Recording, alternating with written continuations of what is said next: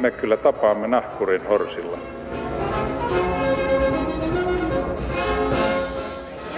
Mä sanoin, että minä juon nyt kahvia.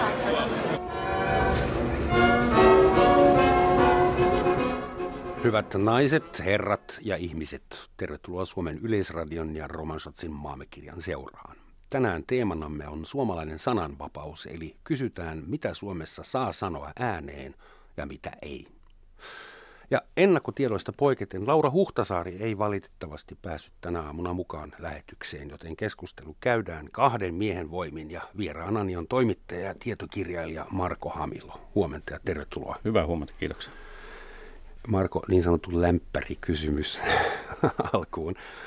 Pari vuotta sitten olit mukana kirjoittamassa kirjaa nimeltä Mitä mieltä Suomessa saa olla? Suvaitsevaisto vastaan arvokonservatiivit. Ja tämän vuoden alussa, kaksituhattaseitsemäntoista, olit mukana perustamassa Oikea Media -nimisen verkkolehden, jonka päätoimittajana et enää tällä hetkellä ole.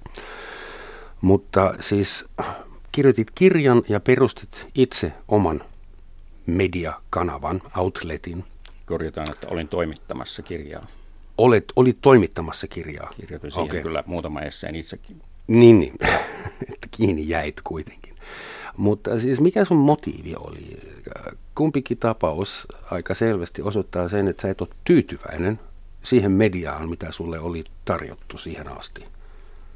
E, joo, se on totta. Mähän olin Hesarissa töissä ensin ja sitten Tiedelehdessä ja sen jälkeen freelancerina pää isoimpana asiakkaana Suomen Kuvalehti. Että kyllä toi valtamedia oli tullut tutuksi ja, ja tota, sen voi sanoa, että eihän tällaisia asioita rahan vuoksi voi tehdä, koska koska tota, ää, tietokirjat ei ole mikään tulonlähde, ellei, ellei ne ole poliitikon muistelmat. Ja, ja perustamalla pienlehteä, niin ei, ei todellakaan, todellakaan elä.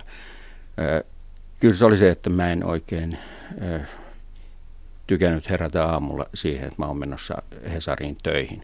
Mä oon lukenut Hesarin ja, ja ajattelen, että, että nyt mä soitan tilaajapalveluun, että mä perun tämän roskalehden. Ja sitten muistan, että kun mähän olen siellä töissä, että mun pitää itse asiassa olla viiden minuutin päästä palaverissa. Olisit voinut hakeutua Yleisradioon töihin. Niin, sitä on sitten Yleisradio jää vielä katsomatta. Piru vielä. Eli tämä tämmöinen pettymys siihen. M- että mi- tota, mutta mikä se sisällöllinen pettymys oli? Journalismi oli, oli niin laadutonta, että se hävetti itse olla, olla sellaisissa medioissa töissä. Jos mä odotin pitkään, että joku perustaisi jotain, jotain minne mä voisin hakea töihin, mutta kukaan ei perustanut tällaista. Mä oon kauhean pettynyt. Niin sä perustit. Piti perustaa itse, kun kukaan ei tehnyt sitä, mitä odotti. Kun ainahan on tietysti se, että, että jonkun pitäisi tehdä, jonkun pitäisi viedä roskat ulos ja jonkun pitäisi... Kunhan joku joskus joku jotain, joskus. Mutta kun kukaan, niin, ei kun koskaan, kukaan ei koskaan mitään. Sitten juu. se piti, piti se tehdä itsekin jotain välillä. Vaihtaa. Mutta sä käytit, ja siis, todennäköisesti minä edustan parasta aikaa ja pahimmillaan sitä niin kutsuttua valtamediaa, kun istun Yleisradion studiossa juontamassa. Mutta mikä se valtamedia on? Onko valtamedia kaikki, joiden levikki ylittää tietty määrä? Onko valtamedia kaikki, jotka saa verorahoja? Onko Maikkari valtamedia? Määrittelee valtamedia mulle. No mä luulen, ja. Että useimmat ihmiset kyllä niinku heti assosioi sen suht kohta oikein. Että kaikki tietää, että Yle ja Hesaria on valtamedia, Kauppalehti, Talouselämä, Suomen Kuvalehti on valtamedia. No Maikkari ei siinä... lasketa mukaan? Vai? Kyllä Maikkari lasketaan totta kai mukaan. Suomen kielellähän valtamedia itse asiassa on siitä, siitä hauska, kun se, se niin kuin, toisaaltahan se on käännös niin kuin mainstream-mediasta. Että se on valtavirtamedia, niin kuin se, mikä se olisi se, mistä, mistä se tulee englanniksi, mutta sitten siihen vielä liittyy tämä valta. Power media. Power media. Media, jolla on yhteiskunnallinen valta. valta. Mun mielestä se on oikeastaan aika hauska tämä suomen kielen sana, että se, mm-hmm. se ottaa nämä molemmat. Molemmat puolet siinä, mutta mut siis ei, mun mielestä se on vastaan samaa, kun puhutaan mainstream-mediasta ja, ja niin kuin kaikki nyt on suurin piirtein ymmärtää, mitä sillä tarkoitetaan. Kuinka paljon, Marko, luulet, että tällä Suomen valtamedialla oikeasti on valta? Kuinka paljon Suomen kansa, kuviteltu kansa, uskoo Hesaria, Maikkaria, Yleä ja näitä muita suuria? No ensinnäkin täytyy muistaa se vanha viisaus viestinnän tutkimuksesta, että, että mediahan käyttää valtaa paljon siihen, että se luo agendan. Se, mistä puhutaan. Kyllä ihmiset voi olla niin kuin omasta mielestään kauhean kriittisiä jotain Hesarin pääkirjoitusta kohtaan, mutta siis ne ei niin kuin ehkä tule ajatelleeksi sitä, että se mistä ne keskustelee käydään siinä kehikossa, minkä, minkä nämä Hesarin pääkirjoitustoimittajat ja Ylen uutiset, Ylen ajankohtaisohjelmat ja niin poispäin on rakentanut. Ja en mä nyt uskoisi, että niin kuin ihmiset täysin mediakritiikittömiä tässä mielessä on. Mutta mulla on vähän semmoinen vaikutelma, että tota, se menee vähän niin kuin ikäryhmittäin, että, että tota, mä oon eniten huolissani vanhoissa ihmisistä. Millä tavalla? Yli viisikymppiset ihmiset, yli kuusikymppiset ihmiset. Kiitti vaan. Mä alan olla itsekin niillä, niillä nurkilla, mutta tota, on, on tämä vanhempi sukupolvi, joka saa maailmankatsomuksensa näistä medioista, joihin ne ovat tottuneet luottamaan. Mm. Nuorilla on ihan eri tilanne, kyllä ne saa aina vähän tiedonsirpaleita valtamediastakin, mutta tota, ni, niillä on myös sosiaalinen media.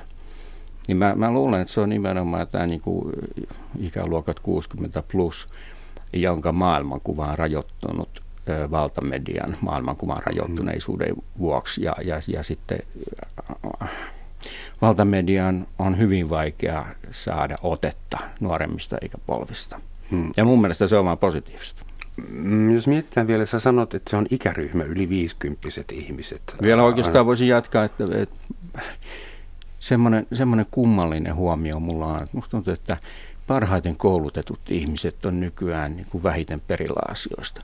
Koska se, se kuulostaa hassulta, mutta mä oon ollut huomaavina niin aika monessa paikkaa tällaista. Että siis tämmöinen tyypillinen akateemisesti koulutettu ihminen tekee sellaista neljäkymmentäviisi plus tuntista työviikkoa ja sitten vielä, vielä on lapset ja harrastukset ja muut. Niin ei sellaisilla ole aikaa käyttää sosiaalista mediaa.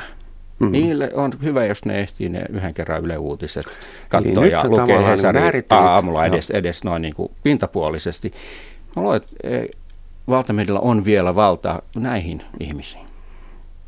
Joo, mutta ainakin siis, siinä niin kuin agendan se, se kuva, minkä sä nyt loit siitä ihmisestä, tyypillisestä valtamedian käyttäjästä, niin sehän on umpi porvari. Silloin lapset ja perhe ja varmaan koira ja maksettu asunto ja sähköauto. Ehkä hän on vihreä porvari, joka asuu mun lähistöllä Töölösessä. Sehän on hyvin saturoitu tämmöinen ryhmä, väestöryhmä. Mä väittäisin, että on paljon yli viisikymppisiä ihmisiä Suomessa, jotka ei paskaakaan lue mitään valtamediaa jossain muualla kuin Helsingin remontoiduissa kortteleissa. Joo, Eli, näin, siis, sä puhut nyt niin porvaristosta, viherporvaristosta. No, no siis tietyllä tavalla joo, kyllä, kyllä. Mm. Siis mä, kun puhutaan tästä, että, että on tämmöinen tietty eliitin ja kansainvälinen kuilu, niin kyllä se varmastikin aika pitkälti on niin, että meillä on tällainen eliitti, jonka eliitti kuulostaa vähän niin kuin sellaiselta sanalta, että mä puhuisin nyt jostain niin kuin yhdestä prosentista, mutta jos mm. puhutaan sellaista kahdestakymmenestä prosentista, niin tuo mitä kuvailit, niin on, on aika hyvä. Niin.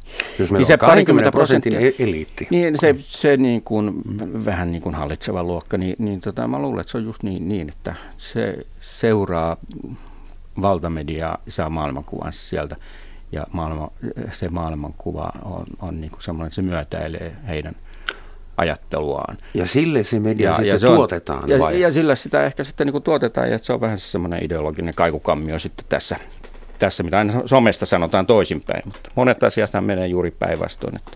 Tai sillä tavalla, sisäänpäin lämpiävä. Samalla niin, tavalla sisäänpäin lämpiävä kuin mitä sanotaan niin, niin tästä Jos te, valtamedia nyt sitten, sitten hoitaa omaa klienteeliä, asiakaskuntaa ja systeemi toimii mukavasti, balansoidusti, ähm, mitkä teemat sitten valtamedia aktiivisesti sensuroi pois tai jättää käsittelemättä? Että mistä, mistä asioista kansalaisten ei haluta keskustelevan? Ei ehkä kauheasti sellaisia niin kuin teemoja, mitkä kokonaan jää pois, mutta mun mielestä on kolme sellaista tabuaihealuetta, joissa, joissa ainoastaan tietyt näkökulmat on sallittuja. No, yksi on maahanmuutto, toinen on Euroopan unioni, sen lisäintegraatio ja niin edelleen, versus eurosta tai koko unionista irtaantuminen. kolmas on sitten tämä kaikki, niin kuin sanoit, homosaatio, zeta-agenda, sateenkaariagenda.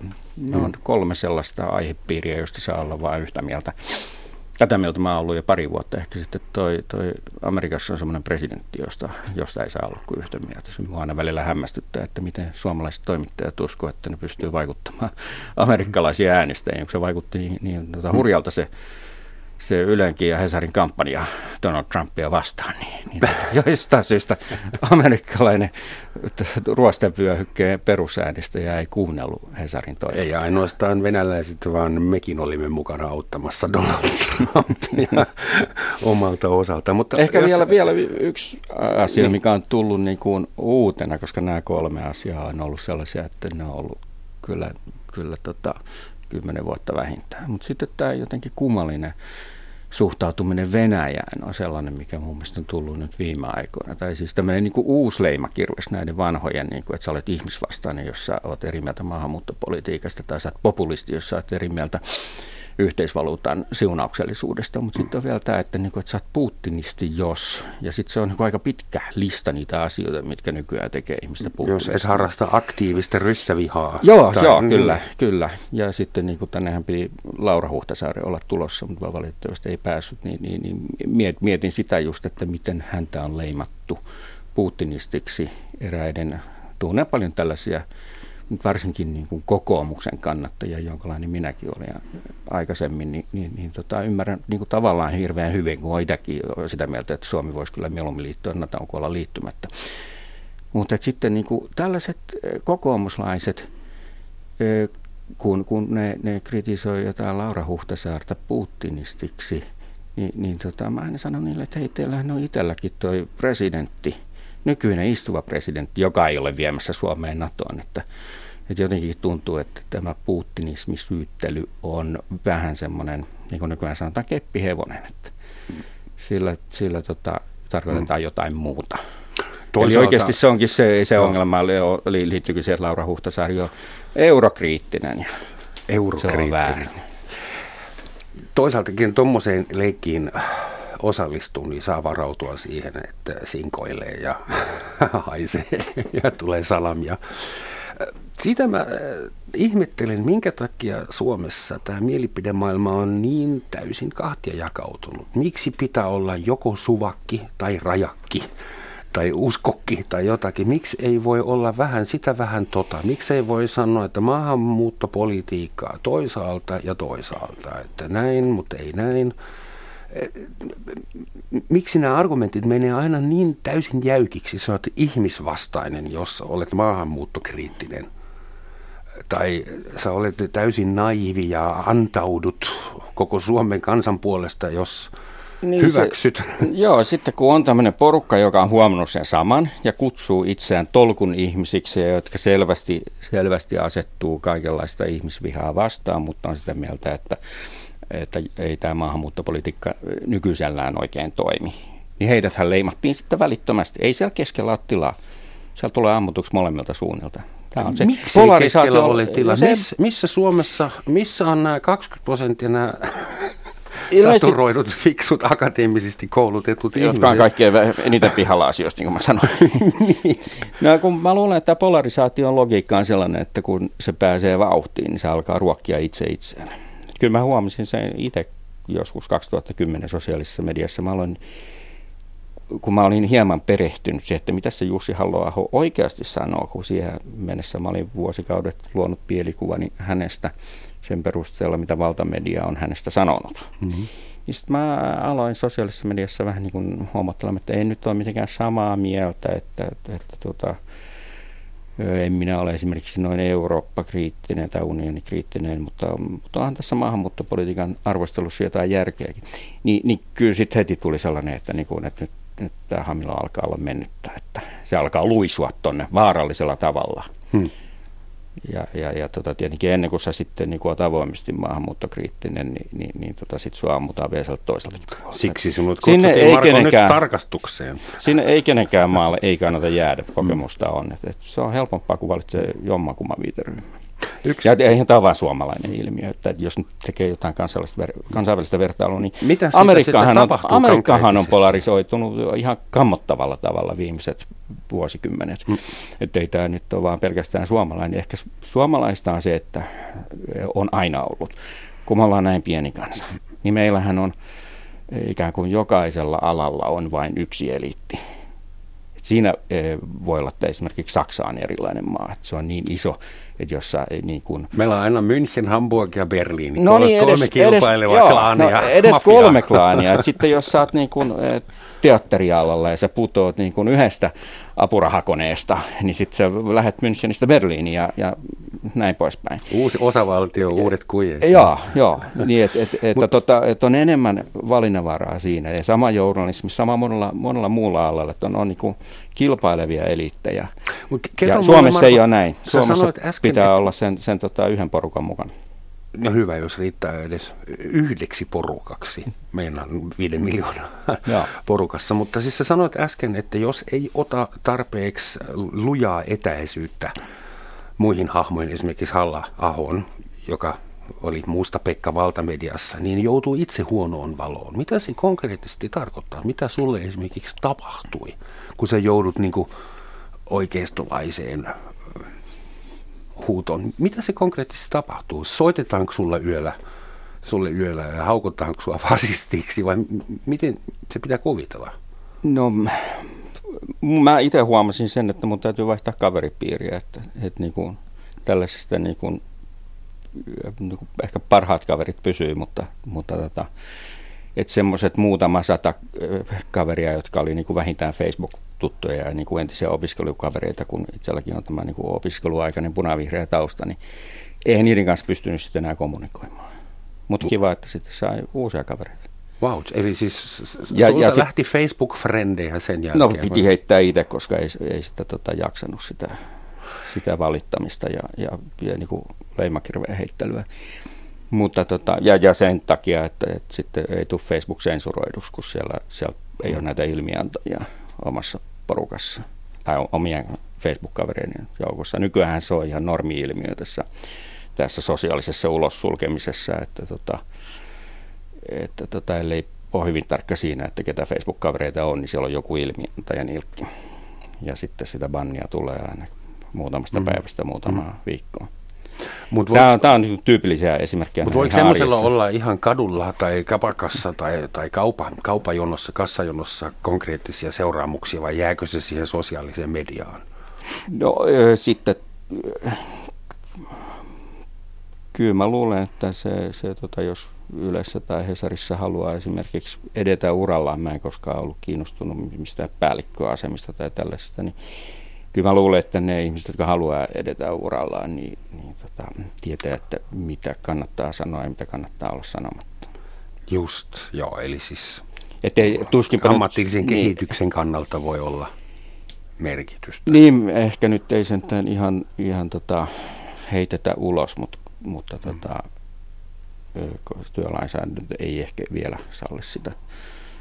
Ehkä tulevaisuudessa, kun kehitys kehittyy, niin, niin työlainsäädäntö mahdollistaa kyllä tota, potkut väärien mielipiteiden takia, mutta niin kauan kuin me ei olla vielä siinä, niin sitten sit joudutaan. Kirkossa semmoinen on varmasti jo mahdollista erottaminen väärien mielipiteiden takia. Jaa, olisiko se, mihin viittaa tässä? Jos joku pappi sanoisi äänen, että minäpä en usko Jumalaa, niin eiköhän se olisi riittävä irtisanomissyy. Täytyy joskus tutkia. Ähm. Mikä, missä sun mielestä, Marko, on tällä hetkellä pahin kipukohta? Et mistä saa eniten helposti niin kuin paskanmyrskyaikaan tai itse, itsensä huonoon nurkkaan? Et onko se niin kuin seksi, seksuaalivähemmistö, maahanmuutto, islamisointi? Kyllä mä luulen, että se on toi, toi tota, maahanmuutto. Maahanmuutto on kaikista kuumin. Islamilaisista maista on sen niin kuin...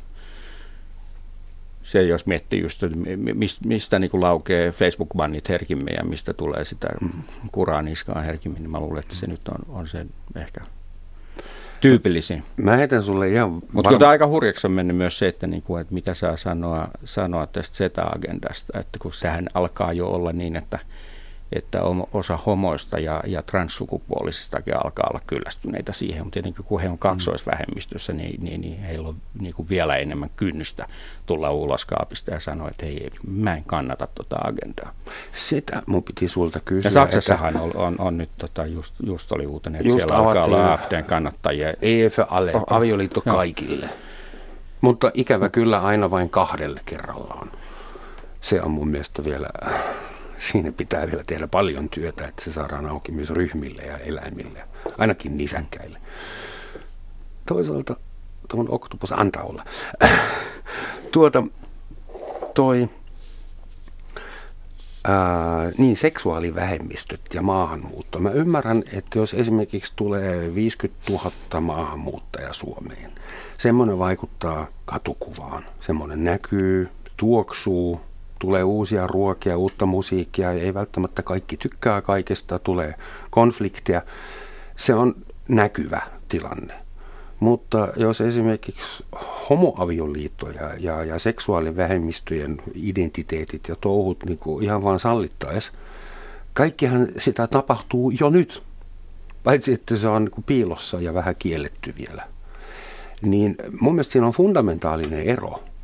Koska se ensimmäinen saattaa vaikuttaa hyvinkin näkyvästi, konkreettisesti yhteiskuntaan.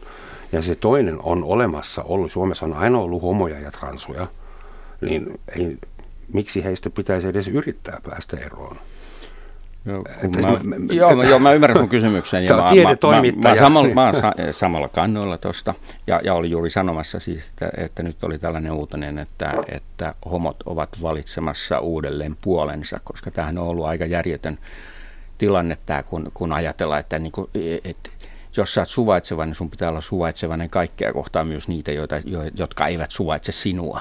Ja niin kuin tämä, tämä punavihreä haavemaailma on sellainen, että suvaitaan sekä ö, homoja vihaavaa islaminuskoa, ö, että sitten homoja. Mutta kyllä nyt, nyt esimerkiksi Saksassa on, on, on siis osa seksivähemmistöistä alkanut olla sitä mieltä, että vaikka Alternative für Deutschland ei ole ihan nyt niin kuin, täysin sateenkaariagendaali, niin niin. lähinnä päinvastoin. Mutta he kokee, että se on kuitenkin heille turvallisempi tämä konservatiiviporukka, joka panee ovet mm. kiinni. Mä epäilen, koska se on niitä homoja, aivan, niitä koska... homoja on Saksassa joka puolueessa.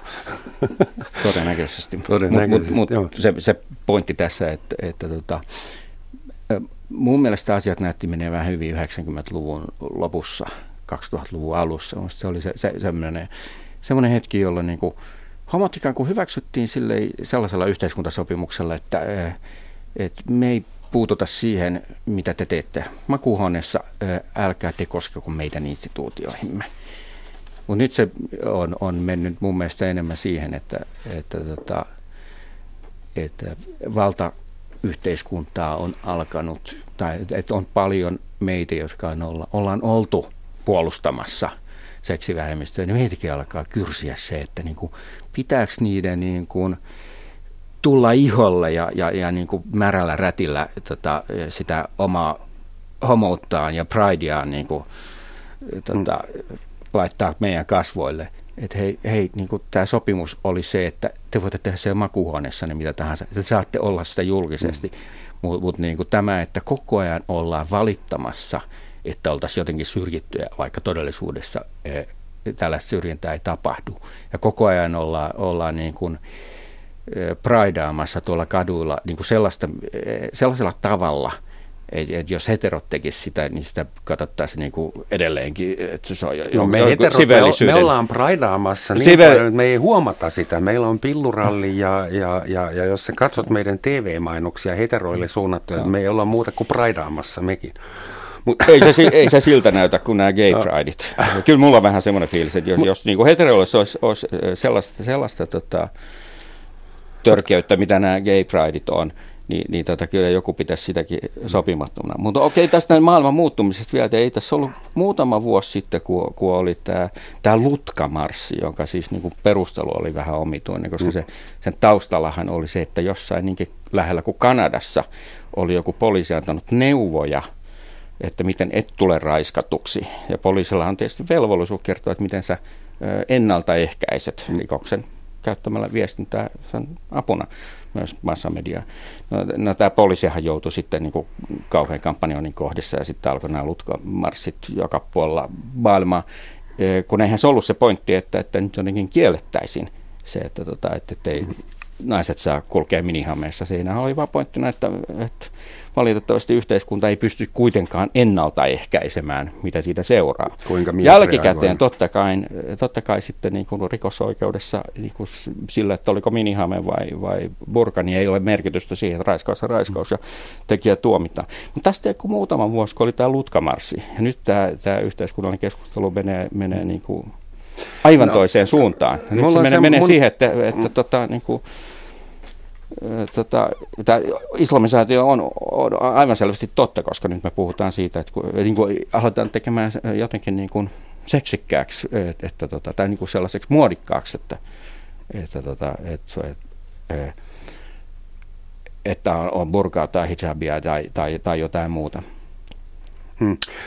Hetkinen, seksuaalivähemmistöt vai, vai burkaa täytyy, täytyy päättää, ei niitä pysty handlaan yhtä aikaa. Tuosta Se oli Tuosta lutkamar- Lutkamarsista ja, ja Gay Prideista tuli mieleen, että, että jos mä olisin joutunut elämään äh, pullossa henkenä ja sitten tuhannen vuoden jälkeen joku käy vihdoin vapauttamassa, mutta kyllä munkin tekisi varmaan mieli bailata ensin viisitoista minuuttia ennen kuin mä siirryn niin kuin, arki, arkisuunnitelmaan. Eli siis mä kyllä niin kuin seksuaalivähemmistöille ehkä perushumanistina soisin sen, että pitäkää nyt hauskaa ja olkaa vähän rivoja, kun teillä on ollut niin vaikea ja seitsemänkymmentälukuun asti oli vielä niin kuin oikein lailla kiellettyä.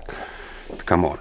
Ää, mutta tuosta maahanmuutosta, islamisaatio, mun tuli mieleen, jos mä kun yritän ymmärtää, minkä takia tänne tulee a, pakolaisia arabimaista, muslimimaista, ja minkä takia iso osa heistä on niin vihaisia meidän kulttuurille, niin tulee mieleen, että ennen kuin Euroopan islamisaatio tapahtui, tapahtui arabimaailman coca-colaisaatio ja televisio- ja hollywoodisaatio ja, ja Mercedes-Benzisaatio ja sitä rataa. Eli siis mehän saastutettiin sitä koko kulttuurialuetta ensin meidän kulutustavaroilla ja meidän, meidän pitkäsäärisillä T V-show-tuotannoilla. Ja huonommilla mahdollisilla me lähetettiin sinne pahinta, mitä lännellä oli tarjottavana. Ja nyt ihmetellään, että heillä on ehkä vähän omituinen kuva meistä ja meidän kulttuurista. Mä näkisin tuon oikeastaan pikkasen toisinpäin, että, että, että toihan oli hirveän hyvä asia, tai se näytti hirveän hyvältä, että mitä, mitä niin kuin islamilaisessa maailmassa tapahtui sitten Turkin tasavallan perustamisen. Et siinä oli semmoinen noin viidenkymmenen vuoden tämmöinen niin kuin toivon aika. Ja, ja, ja monethan muistelee yhä, niin kuin, tai katselee niitä valokuvia, missä, missä ne tota, Kemal Atatürk. Lutkat marssii Teheranissa, ei kun siis min, minihameissa opiskelijat menee Teheranissa ja, ja, ja tota, Riadissa ja Bagdadissa yliopistoihin niin poispäin. Mutta sitten tuli se vastaisku, se, se että tota, islam alkoi palata juurilleen, joka on tapahtunut sit monessa maassa, alkaen, alkaen sitten Shia-puolella Iranissa ja Ja, ja, ja sitten mitä, nyt, ilme, mitä ilmeisemmin Saudi-Arabia ja muutamat muut tahot ovat sitten rahoittaneet oman maansa ulkopuolellakin. Ja että kun on tämmöinen, tämmöinen niin kuin hullunkurinen kuvitelma siitä, että islam jotenkin maallistuisi ja maltillistuisi, niin... niin luterilaistuisi. Tota, no jotenkin niin, että se alkaisi olla, muistuttaa vähän enemmän meidän arvoja. Niin, joo, se on ihan, ihan kiva optimismi. Mutta se oli perusteltua niin kuin viisikymmentä, kuusikymmentä, seitsemänkymmentä vuotta sitten. Silloinhan se näytti juuri siltä, että, että on semmoinen modernisaatioteoria oli, että ikään kuin ö, koko maailma vähitellen länsimaistuu. Se on just nämä Coca-Cola ja Mercedes-Benzit ja mm. niin poispäin, niin kuin tämän, on, on tämän ikään kuin symboleita. Ja, ja tota, monissa kehitysmaissa niin eliittihän oli koulutettu Lontoossa ja Pariisissa ja niin poispäin, niin kuin eräskin ajatolla sitten oli koulutettu. Ja Putininkin lapset. Niin, mutta et, et sitten lopulta kävikin, kävikin niin, että, että tämä modernisaatio, jolla me ymmärretään just näitä tällaisia asioita, että on, on pilvenpiirtäjiä ja moottoriteitä ja, ja tota moderneja terveysasemia ja sairaaloita ja vesi- ja viemäröinti pelaa ja niin poispäin. Ja on ne värikkäät Coca-Cola-mainokset ja sen sellaiset. Me mielletään, että niin kuin tämä on länsimaisuutta, mutta tämähän on, tämä on modernisaatiota. Länsimaisuus viittaa tiettyihin arvoihin, mutta nämä oli niin kuin yhteen kietoutuneita silloin, silloin joskus tuhatyhdeksänsataakaksikymmentä-kolmekymmentä-neljäkymmentäluvulla vielä jonnekin seitsemänkymmentäluvulle. Ja me luultiin, että me tuodaan nämä arvotkin, kunhan niin, tuodaan nämä tavarat. Se, ja... Sitten se keskiluokka oppii kuluttamaan ja ne oppii kuluttaa samoja asioita kuin mekin ja, ja, ja ne, niistä tulee... tulee yhtä lutkia kuin me ja, mm. ja, ja niin poispäin. Mutta sitten eipäs tullutkaan, vaan ne alkoi yhä enemmän mennä siihen, että tota Euroopan ulkopuoliset sivilisaatiot ää, alkoivatkin itse arvostamaan omaa kulttuuriaan tai omaa sivilisaatiota. Tämähän on Huntingtonilta tämä ajattelutapa, mm. mitä mä tässä nyt ikään kuin referoin. Ei ole omaa keksintöä. Tämä oli se, se niin kuin kulttuurien tai sivilisaatioiden yhteentörmäysteoria, jonka Huntington esitti yhdeksänkymmentäluvun alussa ö, ö, ikään kuin vastateoriana tälle, tälle historian lopputeorialle, joka yksinkertaisuudessa on sitä, että kun Berliinin muuri ja, ja, tota, romahti ja, ja, ja, ja Neuvostoliitto hajosi, niin sen jälkeen kaikki menee kohti liberaalia demokratiaa. Ja, ja Huntingtonin teesi oli, että näin ei tule käymään, vaan, vaan tota, että vaikka se on ehkä näyttänyt siltä, tuhatyhdeksänsataaluvun jossain puolivälissä, niin nyt se menee enemmän siihen, että jokainen sivilisaatio ö, kylläkin modernisoituu, että sinne tulee ne moottoritiet ja sairaalat ja niin poispäin. Infra, kaikki näyttää sillä niin kuin tällä tavalla pinnallisesti ottaen länsimaiselta, mutta että ne kulttuurit eivät tule muuttumaan länsimaiseksi tai eurooppalaisemmiksi. Liberaalidemokratia ei ole se, se ö, mm. mikä leviää kaikkialle maailmaan. Jos... Ja nyt näyt, näyttää kovasti siltä, että niin se just on, ja näistä ei-eurooppalaisista sivilisaatioista se eniten meidän kanssa ristiriidassa oleva on islam, eikä se näitä minkäänlaisia merkkejä siitä, että se, että se länsimaistuisi arvoltaan samalla kuin se modernisaatio. Missä se on, taitaa olla parin vuoden päästä maailman korkein pilvenpiirtäjä Saudi-Arabiassa, mutta Saudi-Arabia ei mun mielestä kauhean semmoinen niin kuin länsimainen yhteiskunta. Siellä ei harrasteta arvopluralismia kauheasti ilmeisesti. Ymmärtääkseni, mutta Marko, palataan tähän Suom- Suomeen. Täällä on ihan tarpeeksi iso työsarka. Ää, sun perustama Oikea Media ja muutkin N S-vaihtoehto, vai miksi se, kun ei, ei vaihtoehtomediaksi, vai mitä nimeä sä käytät? Kyllä, kai sitä voi vaihtoehtomediaksi kutsua niin. sitä, sitä skeneä, sitä kenttää. Mä niin kuin, niin. Mitä teemoja sä siellä käsittelet? Näitä äsken mainitsemia keskityksä näihin tabuteemoihin, joita valtamedia ei käsittele tai ei anna käsitellä.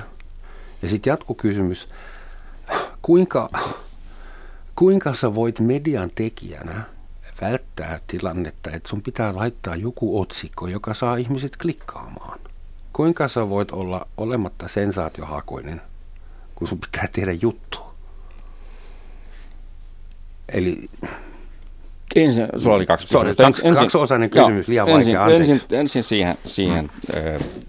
teemavalikoima, että mihin, teemavalikoima keski, mihin te keskitytte? Oikeassa mediassa ja, ja muissakin, muissakin vaihtoehtomediassa, niin, niin tota, no ne kolme tabuaihetta tietenkin, mitä tuossa aikaisemmin tuli sanottua ja vähän ne, ne uudetkin, mitä liittyy Trumpiin maahanmuutto, Eurooppa ja, niin ja seksi, seksuaalivähemmistöt. Niin, niin tota...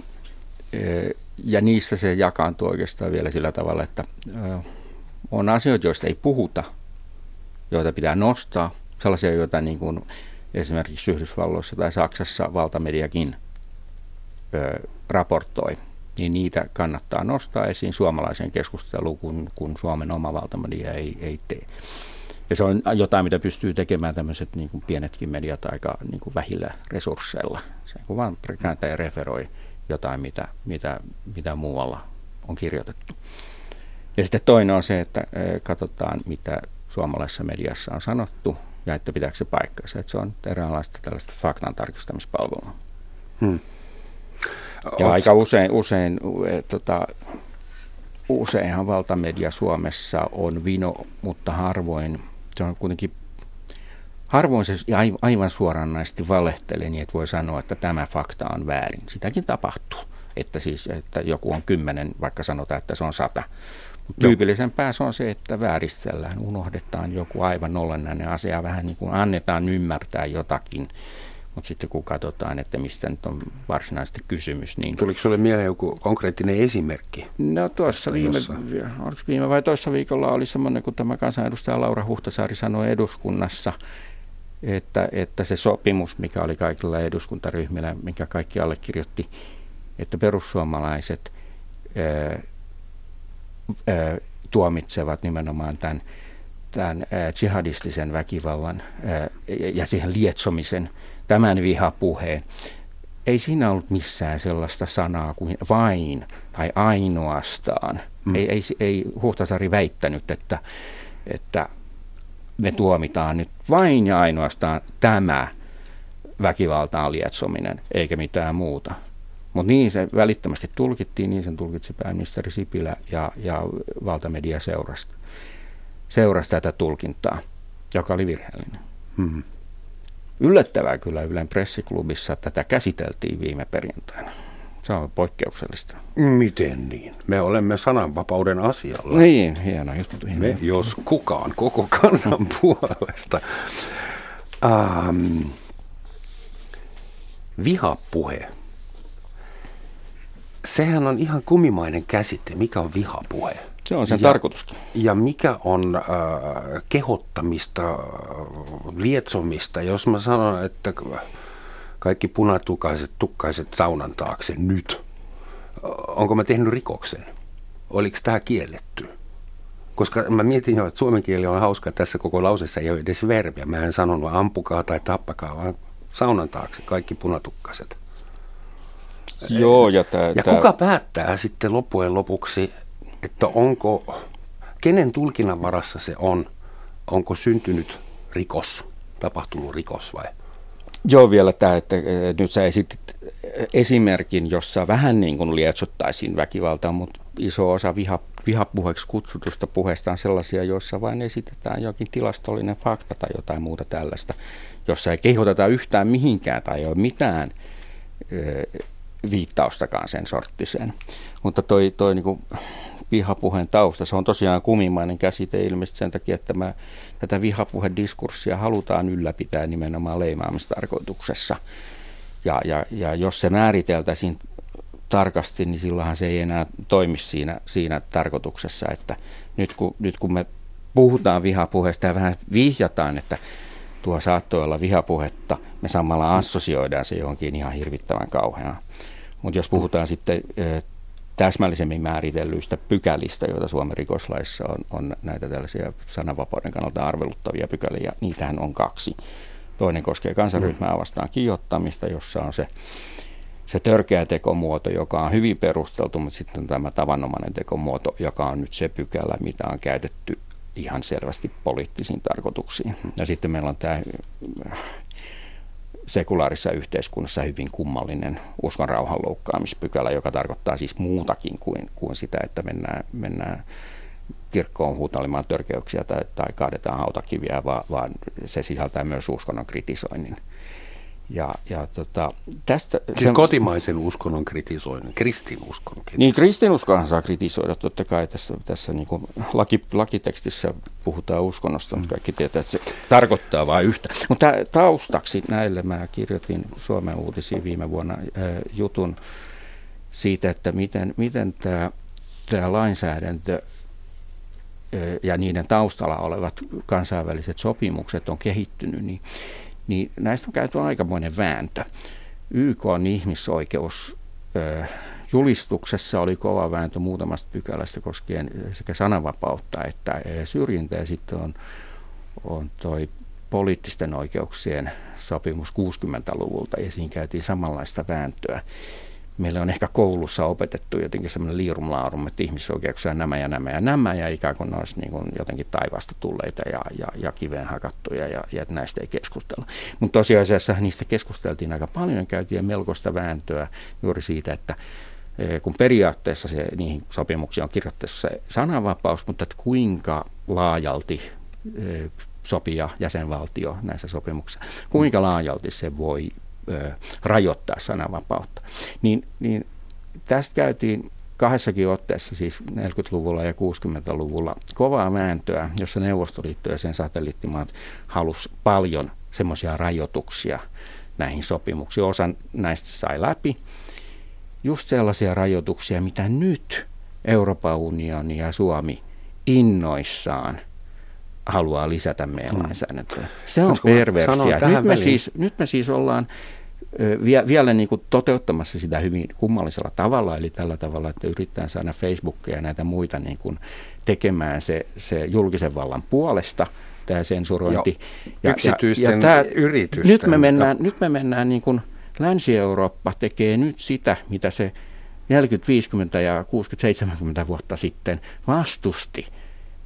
Se kannatetaan nyt sitä, mikä oli Neuvostoliittoon kanta näihin kysymyksiin. Saksassa mietitään tällä hetkellä kuumeisesti, että pitäisikö sitä vihapuhetta lailla valvoa ja rangaistaa ja kontrolloida. Ja jos joku sen tekee, pitääkö Facebookin ja Twitterin itse tehdä se? Voiko sen ulkoistaa näille providereille vai pitääkö valtion poliisin tai jonkun se hoitaa? Ja sama juttu tuli mieleen, että jos nyt ruvetaan filteroimaan, suodattamaan ihmisten viestintää ja etsitään vihapuhetta, niin neljäkymmentäluvulla kuunneltiin seinänaapureiden iltakeskusteluja siltä varalta, että joku kertoo Hitler-vitsin. Ja sitten tuli Gestapo hakemaan. Eli siis se, se on hyvin kyseenalaista. Kuinka suureen sananvapauteen meillä on länsimaisissa demokratioissa sun mielestä varaa? Et oishan se kaunista, että kaikki saa... Se parempi kysymys on, kuinka, suureen, kuinka suuriin sananvapauden loukkauksiin tai rajoituksiin meillä on varaa. No toisinpäin, jos sä et... Jos annat kaikkien agitoida, vauhkoonnuttaa, huutaa ja argumentoida vapaasti, voi, voi tulla tilanteita kuin Ruandan sisällissota tai Balkan kriisi, Jugoslavian hajoaminen. Joo, tämä on just se, se tota, mitä aina, aina sanotaan. Silloin muistan, kun yhdeksänkymmentäluvulla jo oli Ruanda, Ruandassa tapahtui, mitä tapahtui, ja, ja kun ajattelee näitä, näitä rikoslain pykäliä, minkä nojalla sitten esimerkiksi Jussi Halla-aho on tuomittu tekstistä, jonka, jonka tarkoitus oli osoittaa tietty kaksoistandardi siinä, että suomalaisia ja somaleja ei kohdella samalla tavalla tai kristinuskoa ja islamia ei kohdella samalla tavalla. Se on aivan päätöntä, että, että me niin kuin puhutaan, että se rikoslain pykälä on niin kuin, tä, tällaisen niin kuin otsikon alla, joka on jotain niin kuin terrorismi ja, ja, ja, ja kansanmurhat ja, ja niin edelleen. Että tässä puuttuu kyllä niin suhteellisuuden tajua aivan kokonaan. Että aivan hyvin länsimaat on aina pärjännyt sillä, että sananvapautta rajoitetaan niin, että väkivaltaan kiihottaminen on väärin. Ja niin se on Yhdysvalloissa edelleen. Yhdysvalloissa sananvapaus on, on tota, vain vahvistunut. Se First Amendment on siellä niin vahva. Että samaan aikaan, kun, kun Eurooppa lähti nyt sillä Neuvostoliiton linjalle, mitä se aikaisemmin yhdessä Yhdysvaltojen kanssa vastusti, niin, niin, niin tota... Yhdysvalloissa sananvapaus on, on niin kuin perustuslaillisena oikeutena vain vahvistunut.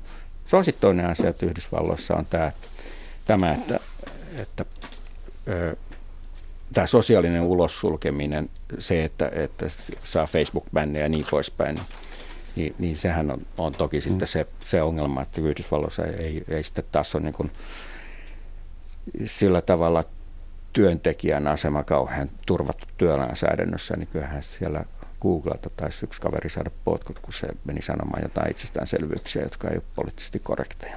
Hmm. Miksi tämä keskustelu on niin aggressiivista? Miksi niin sanotut suvakit ja niin sanotut rajakit, mun tulee aina konjakki mieleen kolmanneksi, ihan foneettisista syystä, anteeksi.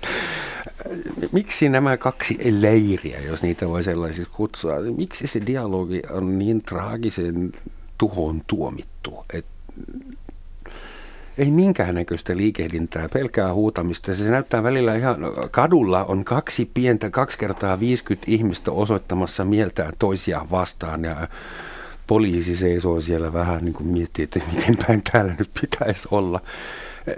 No niitä mielenosoittajia nyt kuitenkin on niin kuin vaan muutamia kymmeniä molemmin puolin. Just mutta siksi se, se näyttääkin niin, että, että tämäkö, no, tämäkö on Suomen suurin teema, kun täällä seisoo yhdeksänkymmentäviisi ihmistä sateessa. Mutta somessahan on, kyllä se somessa tehdään massamurhaa kattaa, joka päivä. Kattaa, kattaa laajemmin koko yhteiskunnan. Niin kuin mä sanoin, mm. on tämmöinen sosiologinen fakta, että polarisaatio ruokkii itseään, kun se on päässyt tietyn, tietyn rajan yli.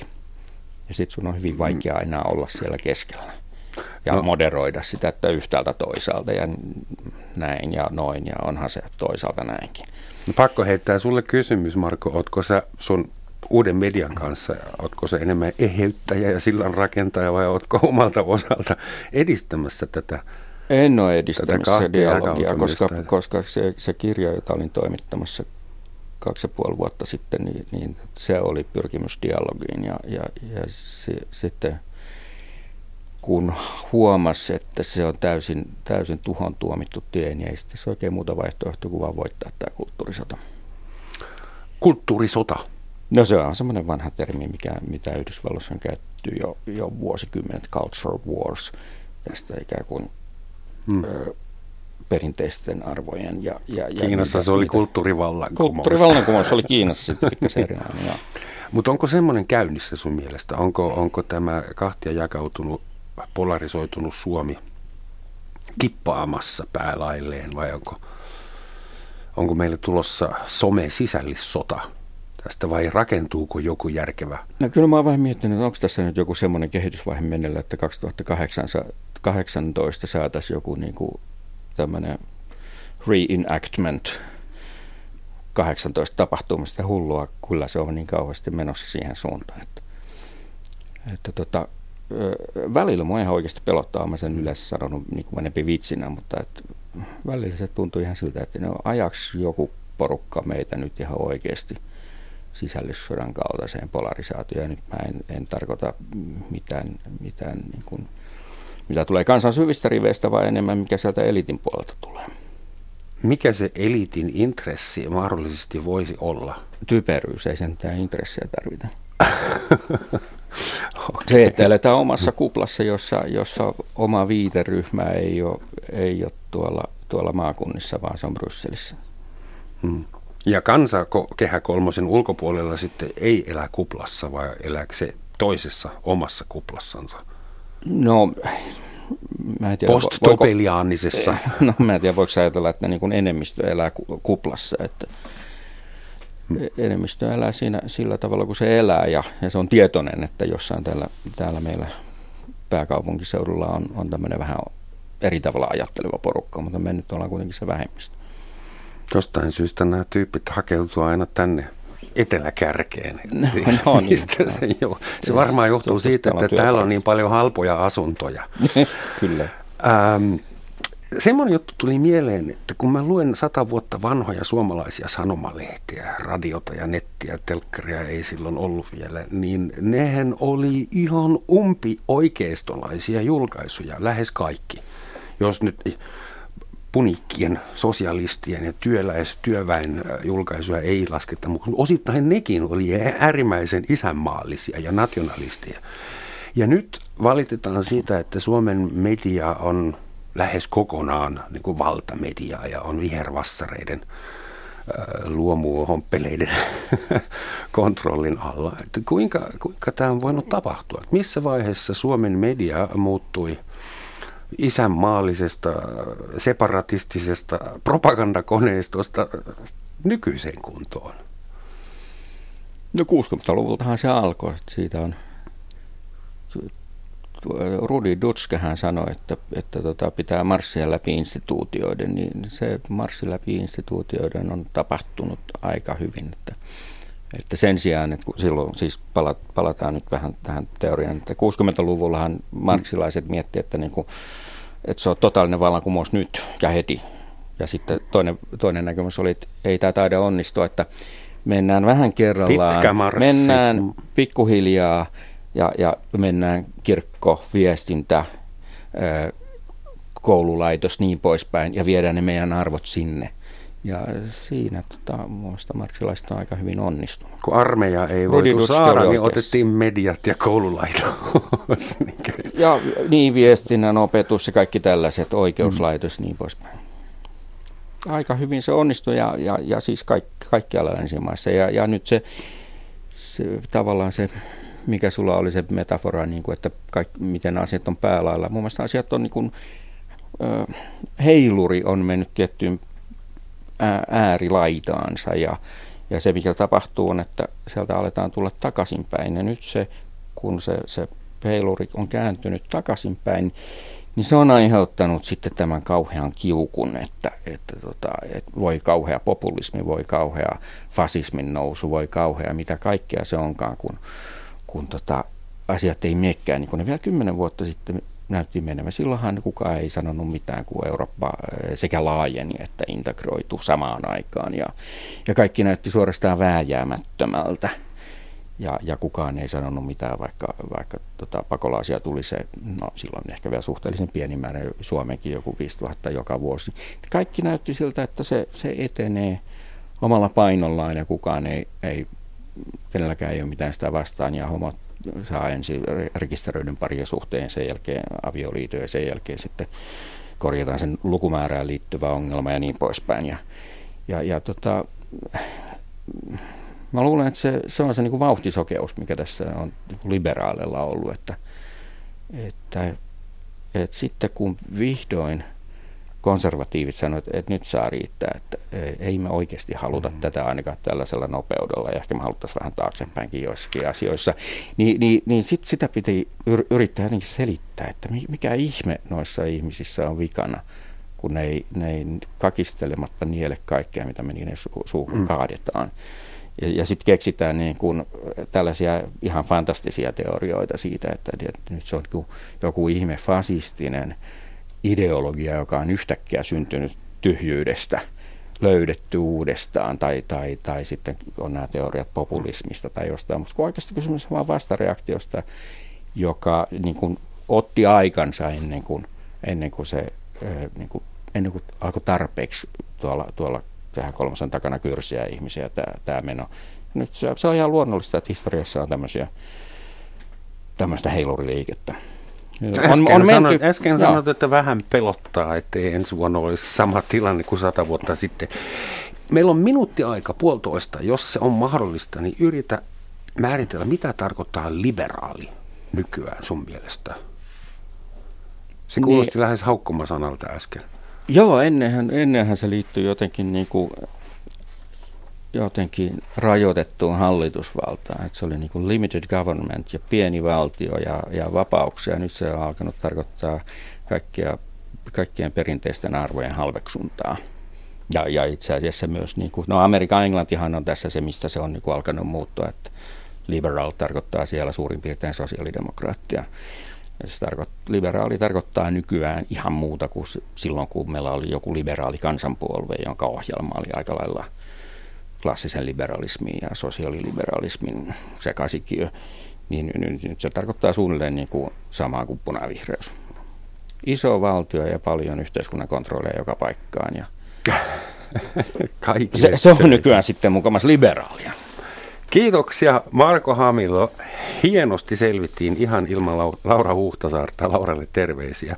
Ää, loppuun kuulijakommentti lähetysikkunasta. Tämä on suorastaan nerokasta. Hän sanoi, soittakaa Paranoid.